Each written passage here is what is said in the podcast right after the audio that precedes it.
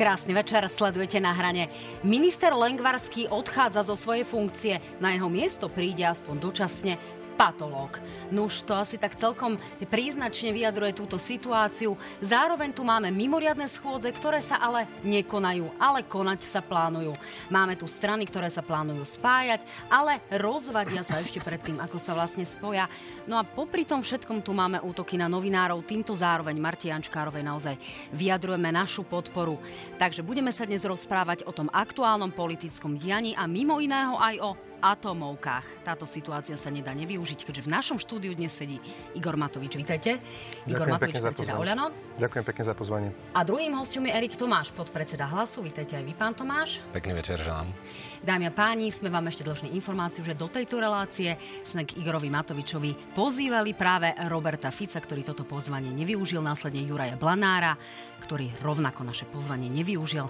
Takže som veľmi rada, že toto pozvanie využil práve Erik Tomáš a nekladol si žiadne podmienky. No a ako to už poznáte, sledujte náš Instagram, našu facebookovú stránku na hrane TV Joj. No a prostredníctvom slajdu na www.joj.sk píšte vaše otázky, pretože približne o 22.30 na Joj 24 ich budete počuť priamo naživo, teda odpovede na otázky mojich hostí. No a to je všetko dôležité, takže páni môžeme začať diskutovať. Začnem tými novinárskymi záležitostiami. Páni, policia už v tejto chvíli zadržala eh, pána, ktorý sa vyhrážal Marte Jančkárovej. Boli tu naozaj veľmi nechutné útoky. Zmení to trošku tie výroky politikov? Ovplyvní vás to, pán Matovič, aj vo vzťahu k vašim útokom na politikov? Vy ste teda v uplynulých dňoch naozaj početné statusy venovali opäť novinárom, aj dnes. Takže e, trošku vás to bude brzdiť, alebo ani nie? Viete, ja by som využil tú príležitosť, nevedel som, že táto téma bude a hneď e, na začiatok, lebo chcel som vás poprosiť, že či sa môžem teda vyjadriť k tomu, čo ste takto pred týždňom oslovili môjho kolegu Miša Šípoša a vlastne jeho ste sa pýtali, jeho ste konfrontovali s mojimi výrokmi a ja som sa nemohol brániť. Tak je to váš najbližší stranický človek zároveň. Sú to záležitosti, ktoré boli veľmi aktuálne a naozaj ste vyslovene bezprostredne po 5. výročí vraždy Jana Kuciaka označili môjho kolegu za odpad. Takže bola to naozaj otázka na mieste, ale nech sa páči. Takže ja som vám chcel teda povedať, že prečo som Arpada Šoltesa e, označil za odpad a prečo si myslím, že naozaj je to odpad novinárskej e, branže. Lebo pán Arpad Šoltes povedal, že ja som povedal pri, pri vlastne mieste, kde zavraždili Jana Kuciaka, že dobrý novinár je len mŕtvý novinár. Jednoducho vymyslel si vetu, ktorú som vôbec nepovedal. Ja som vám doniesol vám osobne, tu máte komplet prepis mojej tlačovej konferencie aj s mojimi kolegmi pred domom, kde zavraždili Jana Áno, Martinu. ja pozerám vaše tlačové tam, konferencie. Nenájdete tam, um... prepačte, ani jeden jediný útok voči novinárom. Um... A toto naozaj si myslím, že je podle, keď niekto sa takto správa a zároveň sa skrýva za Jana Kuciaka. A tak, ako sú ľudia dobrí a zlí, tak sú aj novinári dobrí a zlí. A pán Arpad Šoltes je zlý človek, ktorý označil, prepačte, tu povedal teda o mne vymyslený výrok, že som povedal, že dobrý novinár je mŕtvý výrok. Dokonca máte aj vytlačené na A3. Dobre, áno. pán Matovič, čomu to naozaj nemôžeme venovať 10 nie, minút. Ja iba, Faktom je, eh, aby sme to naozaj uviedli ľudí do kontextu. Nazvali ste ho odpadom. Okrem iného eh, kritizujete veľmi otvorene a veľmi často aj iných novinárov, či denník N, či sme, aj televíziu joj prípadne, takže my dvaja sme napokon mali vzájomný konflikt. Hovoríte o falošnej novinárskej solidarite. Dnes ste dokonca napísali, že možno eh, nové inteligentné systémy, ktoré budú automaticky vytvárať správy, budú lepšie ako novinári. Čiže ja sa naozaj pýtam vo všeobecnosti aj vzhľadom na útok na Martu Jančkárovu, či nemienite vy eh, nejakým spôsobom zmeniť svoje retorické cvičenia na adresu novinárov? Ja mám retorické cvičenia na adresu novinárov, že ich stále len vyzývam k tomu, aby boli objektívni. Lebo novinár by mal pravdu hľadať a nemal by ju vytvárať. Arpa Čoltes napríklad, o ktorom som povedal, že naozaj vám robí hambu ako novinárom, povedal, že kresťania sú fašisti. Toto povedalo kresťanov na Slovensku. Arpad, ďalší váš kolega Rado Ondrejček, povedal o Sime Martausovej alebo Sime Magušinovej, dnes o spevačke. Ona je kresťanka, nemal by sa vysmievať postihnutým. Pán Matovič, Toto máte e, medzi sebou. Ja nehovorím, že novinári sú ideálni. Zároveň e, sú schopní urobiť niekedy chybu, ale unblock, aby naozaj ste kritizovali novinárov a aby ste mali také ostré výroky, keď ste politik, tak to rozhodne nie je na mieste. Prepačte, táto relácia naozaj nie je o Arpadovi Šoltesovi a o vás. Takže ideme ďalej, sú tu naozaj oveľa dôležitejšie témy. Čiže odpoveď na otázku, či budete komunikovať slušnejšie vo vzťahu k novinárom, som sa asi nedozvedela. Ešte, pardon, ešte raz tú vetu. Vždy budem vyzývať novinárov, aby nerobili hambu Janovi Kuciakovi, aby si vážili to poslanie, ktoré majú, lebo novinár by nemal len bojovať o slobodu, ale keď ale sa Arpadovi Šoltesovi zároveň... na základe vašich, uh, vášho húckania a vašich tvrdení niečo stane, vezmete si to na zodpovednosť? Tu som doniesol článok, kde sa o Arpadovi Šoltesovi píše, že žartoval o tom, ako zastreliť uh, ďalšieho novinára, kresťana. Pán Matovič, ja sa pýtam toto je na jednoducho inú vec. vrchol. Takýto Zoberiete človek si nemá na čo robiť. zodpovednosť, keď ublížia nejakému novinárovi po vašich výrokoch? Váš kolega vyzýva na strieľanie druhých novinárov za to, že sú kresťania. To je hamba novinárskej obce. Vy by ste sa mali voči tomu ohraničiť. No, tak som sa odpoveď nedozvedela. Erik Tomáš, vy ste zároveň bývalým novinárom. Ako to vnímate? Mali by politici naozaj uh, nejakým spôsobom slušnejšie komunikovať s novinármi a aj o novinároch, aby sa nestalo to, čo sa stalo Marte Jančkárovej a čo napokon si vypočuje každý z nás, kto je akýmkoľvek spôsobom kritický k politikom? Viem tento vzťah posúdiť eh, z oboch brehov rieky, ako sa hovorí, pretože bol som bývalý novinár, ako ste povedali, teraz som už politik. A musím povedať, že samozrejme odsudzujem akékoľvek osobné urážky a invektívy novinárov a odsudzujem akékoľvek útoky na novinárov, či už verbálne, alebo dokonca výhrážky, ako sa to stalo v prípade pani Janškárovej. Takže e, tvrdo to odsudzujem. Na druhej strane môj názor e, nie je tiež čierno-biely na novinárov, respek- respektíve na vzťah novinár versus politik. A preto môžem e, v tejto chvíli aj z tej druhej strany povedať, že vyzývam novinárov na zodpovednosť pri spracovávaní tém, pretože nie vždy ako ste aj vypovedali, ani novinári nie sú ideálni, nevždy sa im to darí, takže asi takto by som okomentoval celú situáciu. No a na druhej strane čelíme veľmi agresívnym útokom, niektorých z nás musela stražiť policia. Takže odsúdil, takže to naozaj nie je v poriadku. Poďme ale ďalej. E, Dnes sme tu mali pomerne dramatickú politickú udalosť. Odchádza minister Lengvarský. Zároveň sme v takej paralýze, pretože pani prezidentka nemôže poveriť nejakého nového človeka vedením toho rezortu. Môže tu nastať taká formálna situácia, ktorá vlastne aj nastane, že pána Michala Palkoviča, ktorý doteraz e, pôsobil ako podpredseda úradu pre dohľad nad zdravotnou starostlivosťou, vlastne poverený predseda vlády Eduard Heger e, urobí e, takým nepísaným šéfom rezortu. Pustíme si taký krátky zostrih toho, čo dnes zaznelo ako kľúčové vyjadrenia. Nech sa páči. Nebudem ďalej pracovať pod tlakom v takomto prostredí, ktoré je v súčasnosti škodlivé, plné politickej korupcie a politickej neskúsenosti. Čo bolo tou poslednou kvapkou mori? Dosadzovanie ľudí, ktorí na to nemajú odborné spôsobilosti. To sa musíte opýtať pána ministra, ale ja sa určite e, rázne ohľadzujem voči takýmto vyjadreniam. Neviem, čo tam robil na ministerstve, to musí vysvetliť on, ale my jednoznačne prichádzame s kvalitným e, krízovým riešením. Aktuálne výzvy si vyžadujú iný prístup riadenia.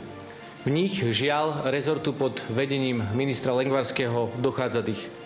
Preto je aj čas na zmenu. Plán obnovy je kľúčový pre obnovu Slovenska. Dlhodobo hádžu pánovi ministrovi Lengvarskému pod e, nohy polena práve tí, ktorí ho nominovali.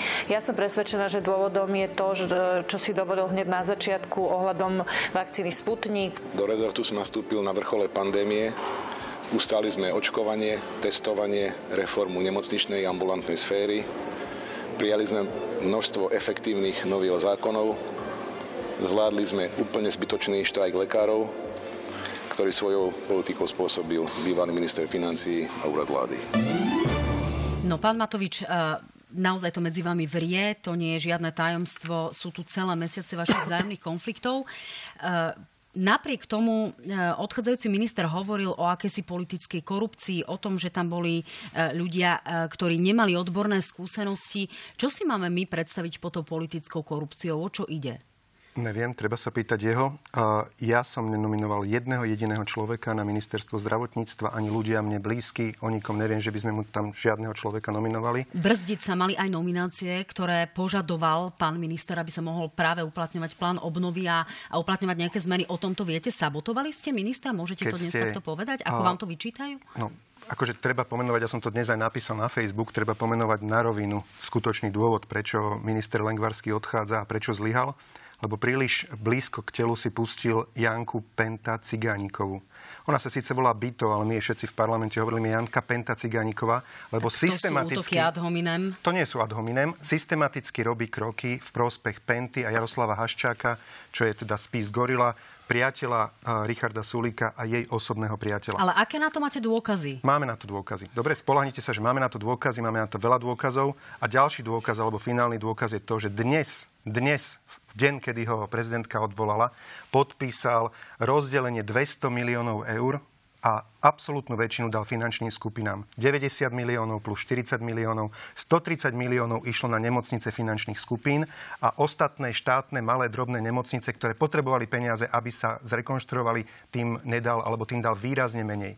A toto je jeho vizitka. V Čiže vy teraz deň kritizujete aj to prerozdelenie, ktoré je, aké je. Ja verím, že sa teda aj zajtra k tomu vyjadria odborníci. Pán Tomáš, e, chvíľku prosím, vydržte, pretože ja v tejto chvíli musím naozaj e, pustiť reakciu Jany Byto Cigánikovej práve na vaše slova. Pýtala sa aj to naša kolegyňa Lenka Ježová v relácii Analýzy 24 a Jana Byto Cigániková sa mieni brániť aj trestnou cestou. Nech Bez sa páči. Problémov.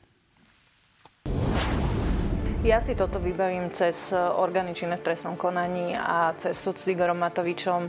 Nebudem sa k tomuto obzvlášť krutému človeku, ktorý je schopný každému, kto s ním akokoľvek nesúhlasí, aj v odbornej veci, uh, ktorý je schopný každému ničiť život a povesť. Tak to robí aj pánovi ministrovi Lengvarskému, tak to robí aj mne, tak to robil aj prezidentke, tak to robil Zuzane Baťovej, robí to každému. Čiže ak dovtedy nebude zbavený spôsobilosti, tak uh, myslím si, že odozve na tieto slova si ho počká. Teda zbierate dôkazy na súd? Ja nepotrebujem. Ja neviem, či u vás som bol, alebo kde som bol uh, s Jankou Penta Ciganíkovou. Vtedy mi hrozila, že dá ma na súd.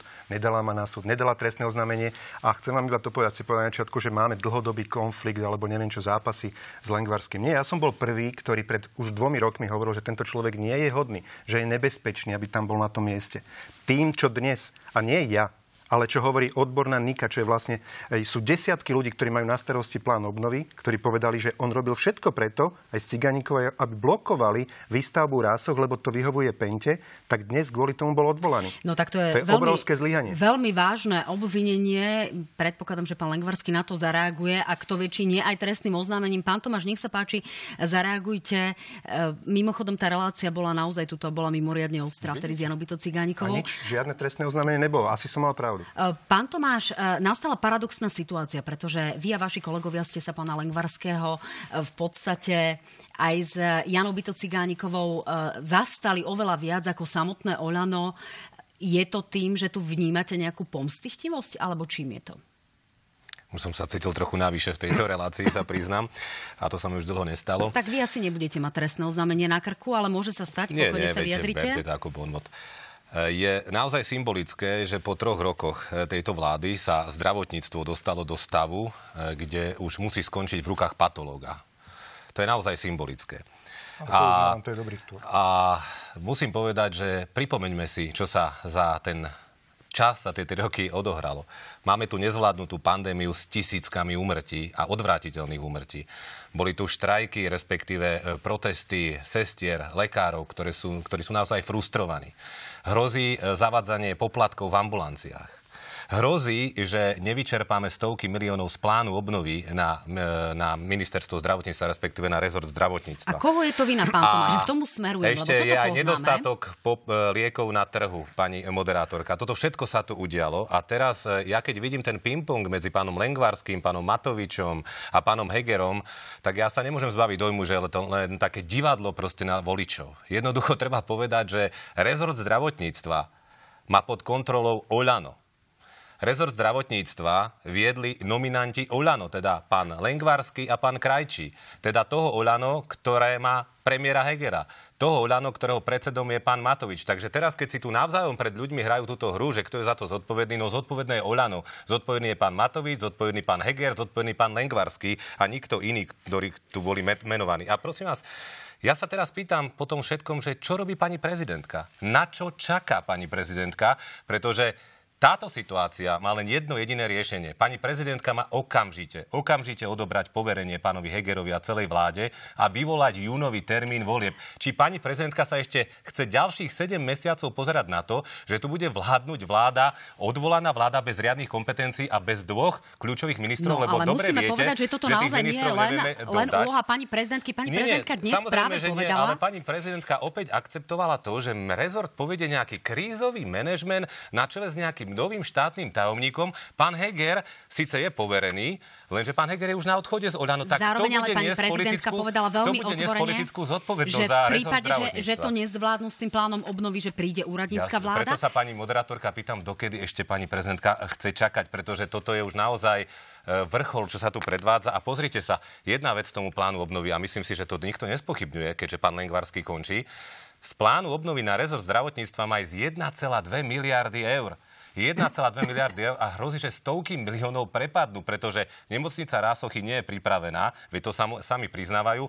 Ďalšie peniaze mali ísť na nové sanitky a na e, budovanie staníc e, záchraniek tiež to nie je pripravené. Výzva na rekonštrukcie a novú výstavbu regionálnych nemocníc tiež nie je pripravená. Tak sa pýtam, čo tu tri roky títo páni vo vláde robili? No, je tu približne mesiac pre ten krízový manažment. Uvidíme, čo sa z toho podarí zachrániť a áno, budeme ich brať na, na zodpovednosť. E, pán Matovič, ale e, v tej súvislosti, ako o tom hovoril pán Tomáš, naozaj nie je na mieste opäť obnoviť e, tú šancu odsúhlasiť júnové parlamentné voľby alebo ten prvý júlový víkend. Chcel by som iba dvomi vetami k pánovi Tomášovi. Keď hovorí o tom, že čo sa s tým zdravotníctvom robilo a podobne, tak v prvom rade sme za, zažívali dva roky najväčšiu zdravotníckú krízu od prvej svetovej vojny. A to je COVID. A áno, zomrelo kopa ľudí, ale zomrelo, zomrelo ľudí. porovnateľný počet ľudí ako v Čechách, v Polsku, v Maďarsku, ešte menej ako, ako v Maďarsku a myslím, že aj menej ako v Čechách v prepočte na počet obyvateľov. Zároveň treba povedať, že počas Lengvarsky prišiel, lebo že krajči nezvláda COVID. Počas Lengvarského zomrelo 40% viacej ľudí na COVID ako počas Krajčího. Čiže to je dosť veľká pravda, podstatná. A viete, aký je obrovský rozdiel hlavne medzi nami? Za tie 3 roky sme zvládli COVID, porovnateľne ako okolité krajiny. Uh, nerozkrádali sme to zdravotníctvo, dali sme miliardu, sme vybavili miliardu eur. Ja osobne som ešte Bruseli vybavoval na to, aby sme stavali nemocnice. Vy ste za 12 rokov vo vlády neboli schopní ani postaviť nemocnicu, len jednu ste zbúrali.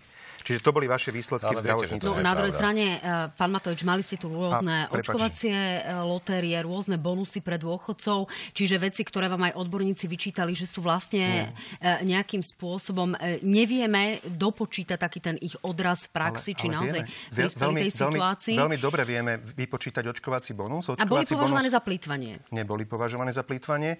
Bol prieskum agentúry Focus, ktorý hovoril, že sa zaočkuje nejaký počet ľudí, sa preočkuje treťou dávkou z dôchodcov na základe očkovacieho bonusu 300 a 200 eur, ktorá bola odmena za to, keď sa preočkujú tou treťou dávkou, sa zaočkovalo 300 tisíc dôchodcov viac, ako hovorili podľa prieskumu agentúry Focus. Čiže bol to veľmi veľký úspech a aj naše UHP, čiže útvar hodnoty za peniaze na ministerstve financí hodnotil túto investíciu ako veľmi dobrú, lebo tým pádom sa nám nezaplnili zbytočne nemocnice, nezomierali tisícky dôchodcov zbytočne a vedela sa poskytovať aj v napätej situácii zdravotná starostlivosť. No kým toto opatrenie by sa ešte Eh, dalo považovať za možno čiastočne úspešné, tak eh, minimálne tá očkovacia lotéria naozaj aj či... tej dve vety čelila výrazne jednu Môžem. výraznej kritike. Myslím, že 26 miliónov. 26 miliónov eur. 110 tisíc ľudí malo nejakú výhru od 100 eur po 300 tisíc eur. A viete, čo bol najväčší úspech? že slovenská televízia, áno, vaša konkurencia, zrazu mala historicky najväčšiu sledovanosť tých relácií, lebo to sledovalo 800 až 900 tisíc ľudí, približne možno trikrát viacej ako túto reláciu. Čiže bola to naozaj extrémne sledovaná relácia a bola to osveta pri očkovaní. No to síce možno poteší RTVS, ale nebolo to považované za, odbor, e, za adresnú pomoc. Nech sa páči, pán Tomáš, zareagujte. 110 Pán Matovič, vy ste povedali, že ste zvládli pandémiu. 26 tisíc ľudí zomrelo. ako 20... okolité krajiny. Ja skakal som vám do reči reči. 26 tisíc ľudí zomrelo. Je to pravda? A vyšla štúdia, už som vám to v jednej relácii povedal, ktorá ukázala, že ste mohli zabrániť 21 tisíc obetiam. To nehovorím ja, ale to hovorí tá štúdia. Je to takže, čo, takže ešte raz, vy ste naozaj zodpovední, politicky zodpovední za mnohé odvratiteľné umrtia, za tie, ktoré ste tak kritizovali ešte v opozícii. Poďalšie, počkajte, pani moderátorka, Pán Matovič tu hovorí o skvelých opatreniach a tak ďalej, tak len chcem povedať tých zbytočne vyhodených 800 miliónov eur na plošné testovanie, z ktorých mnoho a veľa si ukrojila jedna firma vám blízka, pán Matovič, vám blízka, keď hovoríte o... Ja klamstvo, je to Tatrans, eh, Trnavská, pardon, Klamete. firmička blízka vám prepojená cez manželku. Klamete. Na Neklamem, hovorím pravdu. Bohapusto, Diváci klamete. si to môžu overiť. A že potom, keď hovoríte, ja sa vôbec nehambím, ja vám to hovorím takto do tváre, čo bolo jasne eh, medializované, že, že na plošnom testovaní sa nabalila trnavská firmička garážová blízka vám. To vám človek, tu hovorím. Človek, ktorému teraz, Bašternák staval áno, dom, jasné, tak? určite. A teraz, a teraz ste hovorili o nem, a teraz, o a teraz ešte tie nemocnice. Vy ste hovorili, že my sme nepostavili žiadne nemocnice. Kto hamba. postavil nemocnicu svätého Michala? No, to, to sa za vás, Stačí. Dobre, za vás. páni, a teraz máme chcem vám ešte povedať ešte jednu vec. Koľko nemocníc ste postavili vy za tie roky? Koľko ste postavili nakoniec vy? Nepostavíte ani jednu nemocnicu, pán Matovič. A to je hamba. To je hamba. Pán Matovič, zareagujte a ideme k tým predčasným voľbám na odpoveď, na ktoré vlastne čakám. Naozaj ma uráža, keď niekto uráža moju manželku, Vôbec ktorá som neurazil rokov, vašu manželku, som ktorá vôbec 15 neurazil. rokov kvôli politike moju. a kvôli tomu, že bojujem proti týmto zlodejom, len trpí. A celá moja rodina. Naozaj ma to uráža. Tomuto človeku Bašternák staval bez faktúry dom. Jasné. Dodnes, teraz dodnes vy. nedoniesol faktúry. Keď pred tromi rokmi bol z toho obvinený, dodnes neukázal Čo faktúry. som bol obvinený? Prosím vás Z pekne, toho, pán že vám Matovič. Bašternák staval To dom. nie je Vaša pravda. manželka v Bonaparte na prízemí mala od neho ambulanciu. To snad Takisto nie, to by som snad chcel vidieť tie faktúry. To snad nemyslíte vážne. To myslím vážne. Tak teraz budete čeliť trestnému oznámeniu vy. bez problémov. To je- 50 Takže máme tu druhé, eur. 50 druhé trestné miliónov eur oznámenie. stálo v Čo vy skutočnosti dokážete plošné povedať? testovanie, kde sme najprv, kde nám horela celá Orava Bardejov. Tam sme otestovali. Na konci najlepší svetový časopis Vedecký Science, kde žiadny iný vedec predtým nemal článok, písal o tom, o tom našom plošnom testovaní. Stálo to 50 miliónov eur, prepačte. Pán z toho Matovič, 30 ak miliónov dovolíte, eur už naozaj išlo, toto je téma, ktorú máme za sebou. Máme za sebou, Zdravotníkom ktorú, tým peniaze. zdravotníkom, ktorí napokon v decembri aj tak takmer nenastúpili do práce, pretože štrajkovali. Keď potom bolo, A že plošné testovanie, Minister ktoré bolo... Lengvarsky vám povedal, že to bol úplne zbytočný konflikt, zbytočný, Prepáčte. zbytočná situácia. Keď potom Pán bolo plošné, iba, iba jednu vetu, keď potom bolo plošné testovanie v tých momkách, tak to ja som nesúhlasil s momkami. Strašne si ich žiadala pani prezidentka, mala ich, stálo to stovky miliónov eur a bolo to dramaticky menej efektívne ako to, čo sme vtedy urobili na začiatku. A zarobil, No, na za nich, pár a zarobil na Za nich pár váš štátny tajomník na ministerstve zdravotníctva. Dobre, Na testovanie, zdravotníctvo a podobne.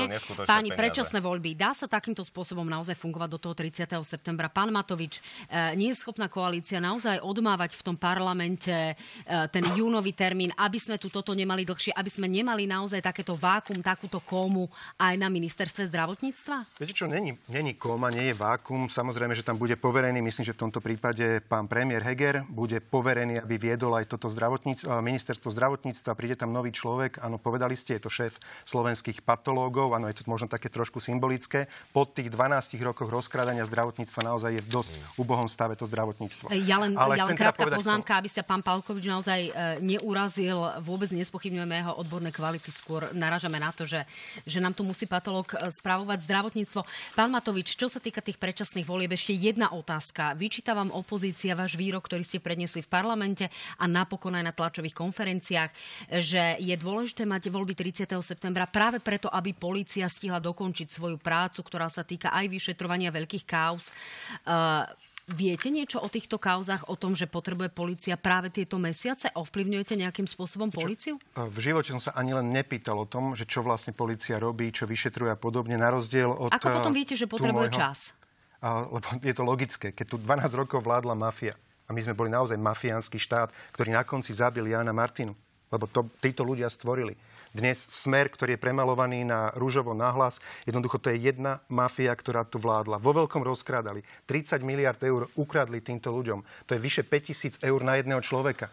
Či malé decko alebo starú babičku. Môžete A- konfrontovať tieto hlúposti, čo tu Nie. hovorí pán Matovič. Áno, 30 títo miliard, ľudia- no to je neuveriteľné. Títo ľudia minister tu toľko rozkrádali, že dnes To je- desiatky ich ľudí svedčia, všetko. svedčia proti ním. O tom, ako to fungovalo. Dnes Pán Matovič, ale my tu naozaj nemôžeme hovoriť eur. rôzne, rôzne house numerá. Niektoré veci sú vyšetrené, niektoré veci naozaj e, ešte len prebieha vyšetrovanie. Vy dokonca už mienite minúť týchto 30 miliard aj na niektoré veci, o ktorých sa budeme rozprávať. 30 miliard, pani 30 moderátorka vás eur, tom, pán. Tomáš v, Viete čo? aj na tlačových Ja konferenciách, fakt pán Matovič, ak dovolíte, pán Matovič hovoril dokonca, a máte to v dôvodových, správach rôznych a návrhoch, že, to, že plánujete financovať niektoré opatrenia z tohto, čo vám tiež naozaj Odpoveď- kritizovali mnohí.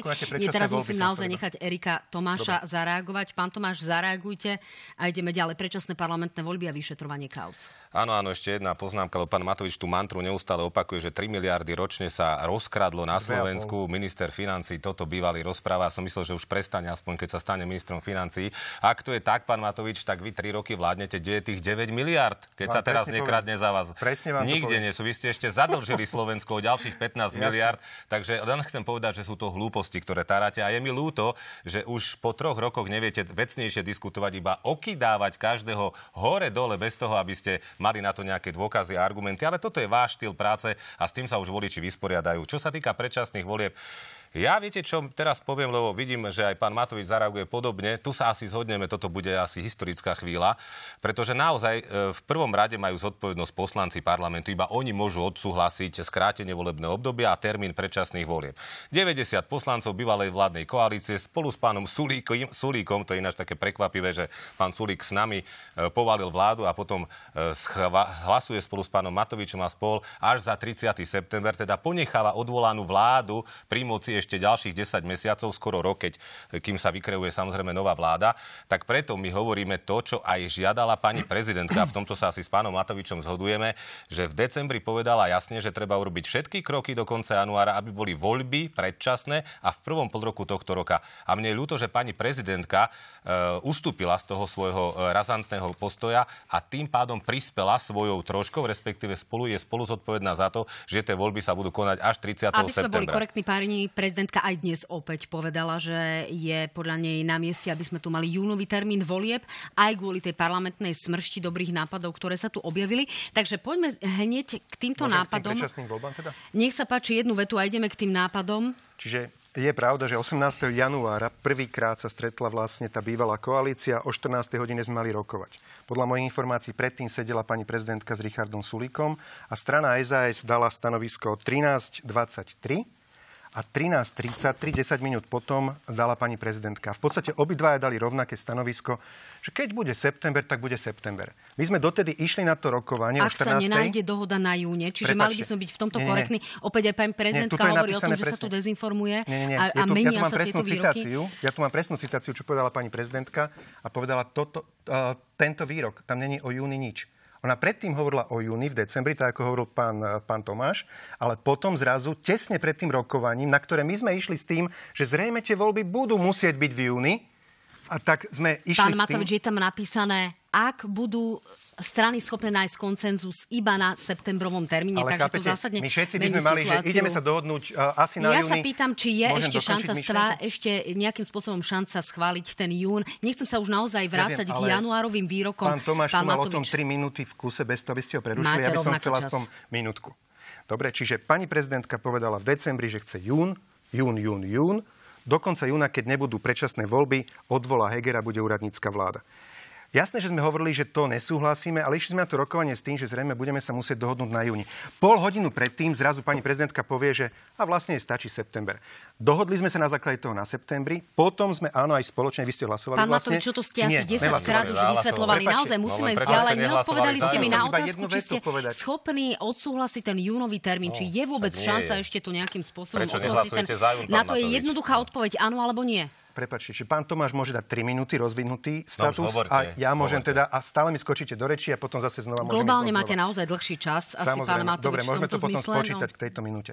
Čiže vtedy povedala september, či e, september, my sme na základe toho dohodli na septembri, ústavná väčšina poslancov to schválila len 92 hlasov a po dvoch týždňoch, keď už bol konečne kľud, konečne všetci sme vedeli, že v septembri sú voľby, zrazu ona prišla s tým, že a t- ona by si myslela, že mal byť ten jún, však to je detinské. Pán Matovič, Prepáčte. ešte raz, e, nie je dôvod sa v tejto situácii naozaj skrývať za sukňu pani prezidentky. Tá otázka je jednoznačná. Odsúhlasíte alebo neodsúhlasíte v rámci Otáz- poslednej šance je- júnový termín. Takže nie. jednoznačná.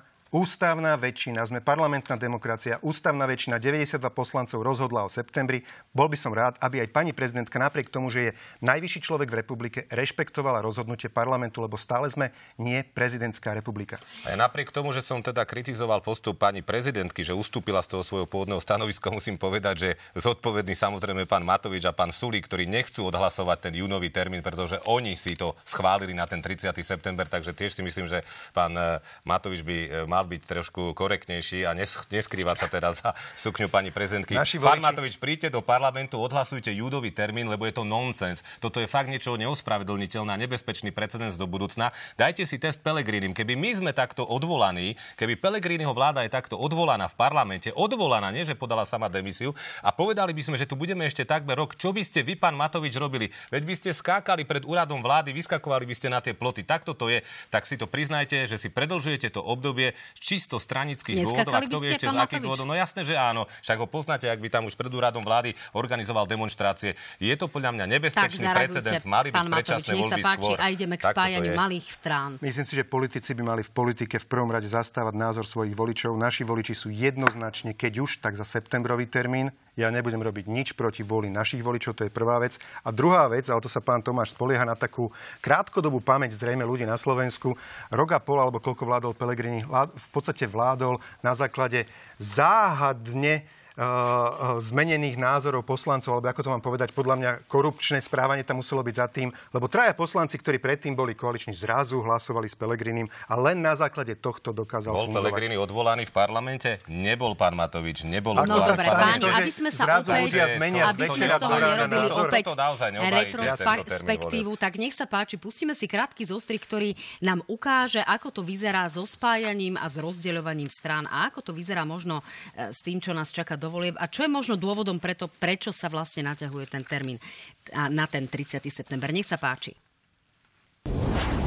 Nechcem sa akoby dostať do mediálnej tu naše prestrelky s Mikulášom Zurinom, pretože si myslím, že na konci dňa možno naozaj e, sa podarí široké spojenie aj na palube s Mikulášom Zurindom. Nie je tajomstvo, že dneska máme ešte stretnutie aj s premiérom Hegerom, aby sme si vyjasnili, či do toho ide v akej, v akej podobe, či nájdeme spoločnú cestu. My sme pripravení sa stretávať a rokovať aj s pánom Zurindu. Budeme veľmi radi, keď to tak bude pokračovať. Kresťansko-demokratické hnutie pracuje na tom, aby sa pripravilo na voľby samostatne. Kľúčová úloha je spojiť, e, zabraniť tomu, aby neprepadlo KDH a Aliancia.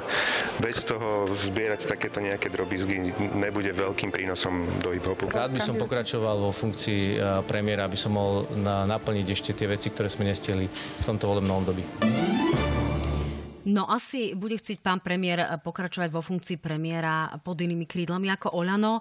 Aká je tá aktuálna situácia? Pán Matovič, buďte úprimní, dlho sa tu hovorí naozaj o strane eh, pána Hegera. Hovoríte o tom dokonca eh, hlasnejšie ako samotný Eduard Heger a Jaroslav Naď. Čo očakávate, čo sa stane a aká je podpora vášho poslaneckého klubu, z ktorého časť ľudí odišla? Pomerne veľká časť. Ja si myslím, že keď Edo Heger sa rozhodne odísť z Olano a bude, chce oznámiť nejakú svoju inú samostatnú politickú budúcnosť, patrí sa, aby to oznámil on.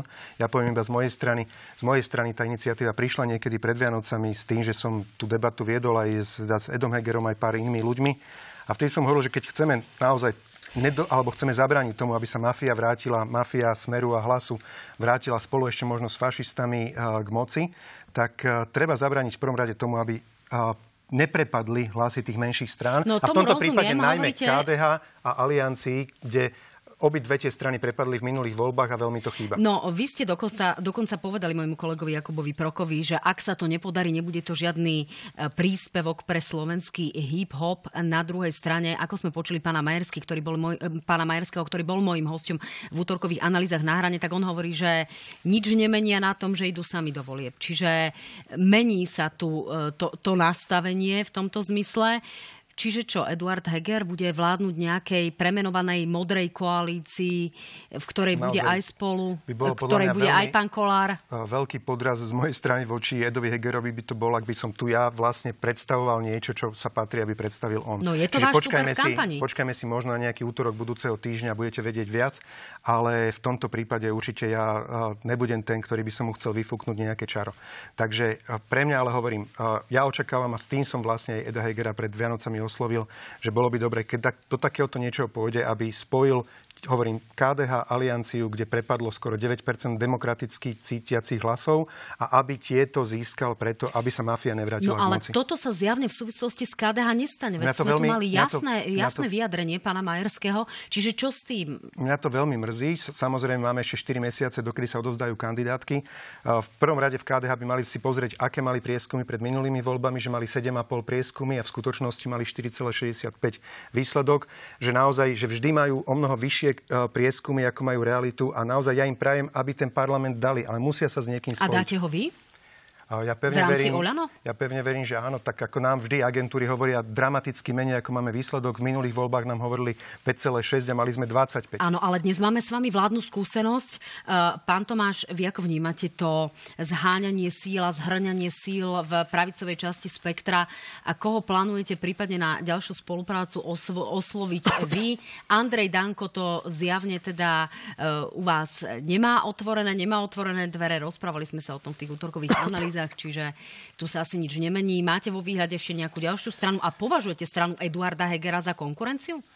No, vyzerá to tak, že pravica sa rozmnožuje delením, lebo máme tu Oľano, vznikne Oľano 2, Modrá koalícia, Jablko a ja neviem ešte aké iné jednoducho strany. E, takže, a ukazuje jeden iný prieskum v inom, e, v inej diskusii, že len 4% ľudí si určite želajú nejakú spojenú pravicu, tak e, len nech si ľudia predstavia, čo by sa dialo v nejakej vláde, kde by bolo tak veľa spojených tých pravicových strán, keď už teraz tí 1% sa s 3% nevedia dohodnúť ani len na nejakej malej koalícii, ktorá by išla do, e, do volieb. No, Čiže vyzerá nastáva, to, nastáva vyzerá taká to tak, zaujímavá že... situácia. Pán Tomáš, vy ste vylúčili zo spolupráce zatiaľ exaktne iba LSNS, Oľano a ako keby osobu Roberta Fica. E, na druhej strane Eduard Heger už nebude Oľano. Čiže je nový subjekt Eduarda Hegera pre vás potenciálnym partnerom? To, keď si myslí pán Heger, že sa teraz premaluje a už je všetko inak, tak e, to sa samozrejme veľmi milí. Ja môžem povedať, e, lebo asi času nie je nás výš, že sme jasne rozhodli na predsedníctve, že strana Hlas sociálna demokracia pôjde do volieb samostatne. Naďalej platí, že sme vylúčili zo spolupráce Oľano a LSNS. Na tomto postoji sa v tejto chvíli nič nemení a myslíme si, že o akejkoľvek prípadnej koalícii rozhodnú voliči vo voľbách. Pred voľbami hovoriť o nejakých e, koalíciách predvolebných a tak ďalej je až urážkou miliónov ľudí, pretože ľudia najprv majú rozdať mandáty a z politických skúseností vieme, že tí ľudia naznačia v tých voľbách aj, akú koalíciu sú vlastne prajú. No, takže asi nič nové k strane Eduarda Hegera sa dnes nedozvieme. Páni, ja si Chcel ešte... som jednu reakciu k tomu, že... Nech sa páči. Ja zase naozaj pevne verím, že Edo, Edo Heger, keď oznámi akúkoľvek novú konšteláciu a čokoľvek, čo sa rozhodne, tak jedna z prvých vied bude, že garantuje a slúbi verejne, že v žiadnom prípade tá strana, v ktorej bude pôsobiť, e, nepôjde do žiadnej koalície s mafiou. Či to je Smer alebo Hlas, lebo to je v podstate tá istá strana, ktorá sa len formálne rozdelila, aby získali viacej voličov, aby ohlúpili viacej ľudí. Takže toto ja očakávam od Eda Hegera ako prvú garanciu, že v žiadnom prípade s mafiou po, vláde nepo, do, po voľbách nepôjde a potom v tom prípade samozrejme je to partner, s ktorým chceme uh, spoločne bojovať, aby sa mafia nevrátila Tak uvidíme, či to bude spoločne alebo pán v konflikte? Heger, pán Matovič a pán Heger môžu, im sa tak ľahko dobre vylúčuje zo spolupráce všetkých strany, lebo s nimi už nechce nikto spolupracovať, takže uh, takto to asi je. Ale dovolte, ja som tuto, keď hovoríme o, o volebnej kampani, ja som uh, pánovi Tomášovi chcel uh, dodať liter mlieka, lebo minule v relácii povedal, že stojí 4 eurá tak chcel som mu vysvetliť teda, že tie 4 eur, eurá to nie je a mohol by sa ako sociálny demokrat do kampane naučiť naozaj, ako žijú obyčajní ľudia, tak toto máte aktuálnu cenu dnes v obchode 69 centov akcií. Dobre, takže darujem vám to, nech vám padne na užitok. Pán Matovič, nech sa páči, to mlieko si pokojne zoberte, lebo to vaše mlieko je už dávno rozliaté, pán Matovič. Vy už ste skončili v politike. Tu máte, aby ste sa naučili. To vaše mlieko je rozliaté, pán Matovič. Vy ste už v politike skončili. Už len to musia ľudia s vami chvíľu e, vydržať. A keď už sme pri tom mlieku, naozaj mal som predstavu, povedal som 3-4 eur, rovno Čo to si priznávam. kupovali nejaké so, sojové nie, nie, mlieko, ja sa, ja sa, ja sa v tomu, ja sa v tomu rovno, alebo aké, mlieko, že bolo také mlieko stojí od 70 centov do 2 eur, podľa toho, či sú trvanlivé a tak ďalej. Dobre, nebudem sa v tom viac motať. To vaše mlieko, pán Matovič, je už dávno rozliaté. Už si len počkáme. Vaše, vaše, vaše. Už si len počkáme. Páni, viete, takže prečo mali som, sme tu počkajte, mliečný pani, takmer viete, prečo som prestrelil? Lebo za vás tie potraviny idú tak rapidne hore, 30% v tejto chvíli, že naozaj som si myslel, že aj mlieko už môže toľko stať, lebo ste nič pre tých ľudí, čo sa týka potravy, neurobili. Nezaviedli ste nižšiu DPH, nič podobné. Takže Európe. naozaj, naozaj preto som si to myslel, pretože ste nič pre tie ceny potravín Dobre, neurobili. To krátka, jedna, vy. To ste jedna otázka vy. pre každého z vás. Uh, Nedelný predaj aj Národná banka Slovenska sa dnes vyjadrila, že naozaj to nebude mať nejaký príliš uh, veľký dosah, pretože aj v nedeľu jednak tie tržby sú o polovicu nižšie, ale týka sa to len 13% zamestnancov. Čiže uh, naozaj podporíte plnohodnotne ten zákaz nedelného predaja pán Matovič, alebo z toho nejakým spôsobom ustúpite? A ako sme na tom s 500 eurami za voličský hlas a ako sme na tom potom aj s tým rozdelením poslaneckých platov? v krátkosti. Takisto si myslím, že politici by mali zastávať a hájiť záujem ľudí. Z prieskumu, ktorý robila renomovaná agentúra po covide, tak vyplynulo, že skoro tuším 80% ľudí na Slovensku bolo za to, aby v nedelu zostali obchody zatvorené. My tento návrh podporíme. Keď tu pán Tomáš hovorí, že nič sme pre ľudí neurobili, tak poprvé e, ceny potravín rástli naprieč celou Európou. E, o tie percenta rovnaké ako na Slovensku. Toto je rozdiel napríklad v účtoch za elektrínu pri domácnosti v byte medzi Slovenskom a Českom. Dobre, na, Slovensku, prepáčte, na Slovensku rodina zaplatí 360 práve na základe mojej iniciatívy a dohody o slovenskými elektrárňami, že sme mali odvahu a v Českej republike o 136% viac. Dobre, neustúpite od tých 500 eur za voličský hlas? 500 eur je idea, na ktorú som hrdý a myslím si, že bol by som veľmi rád, aby ju podporil aj pán Tomáš a strana Hlas, lebo ak ľudia dostanú 500 eur, tak potom prídu voliť aj tie 2 milióny ľudí, ktorí sú zhnusení z politiky, ktorí nechodia voliť. To sú nevoliči a každému by nám malo záležať na tom, aby títo Posledná ľudia veta, pán Tomáš, voliť. E, vy zareagujte prosím na návrh, ktorý plánujete predkladať, predpokladám pre úpravu dôchodkov, tak nech ľudia majú informáciu o tom, čo mienite meniť, aby tie valorizácie boli nejakým spôsobom ja, chcem povedať, že, jak som povedal, že mlieko pána Matoviča je rozliaté, tak on si tými 500 eurami chce tých voličov kupovať, pretože sa Môžu tak bojí toho vás. výsledku. Jasné, Môžu jasné. voliť aj vás. Vy viete dobre, že to tak nie je. Dúfam, že, takúto, že takúto hlúposť, takáto hlúposť neprejde v parlamente. E, dôchodky, rozmrazili sme minimálne dôchodky, odsunuli nám mimoriadnu valorizáciu, bohužiaľ na budúci rok a všetko bude v poriadku. Dôchodcovia neprídu ani o jeden jediný cent a som rád, že šéf Rady pre rozpočtu zodpovednosť napokon priznal, že sme predložili systémové opatrenie. 100 miliónov eur zobrali. Dámy a páni, ďakujem pekne, Jasne. že ste nás sledovali. O chvíľku na JOJ24 budeme odpovedať na vaše otázky.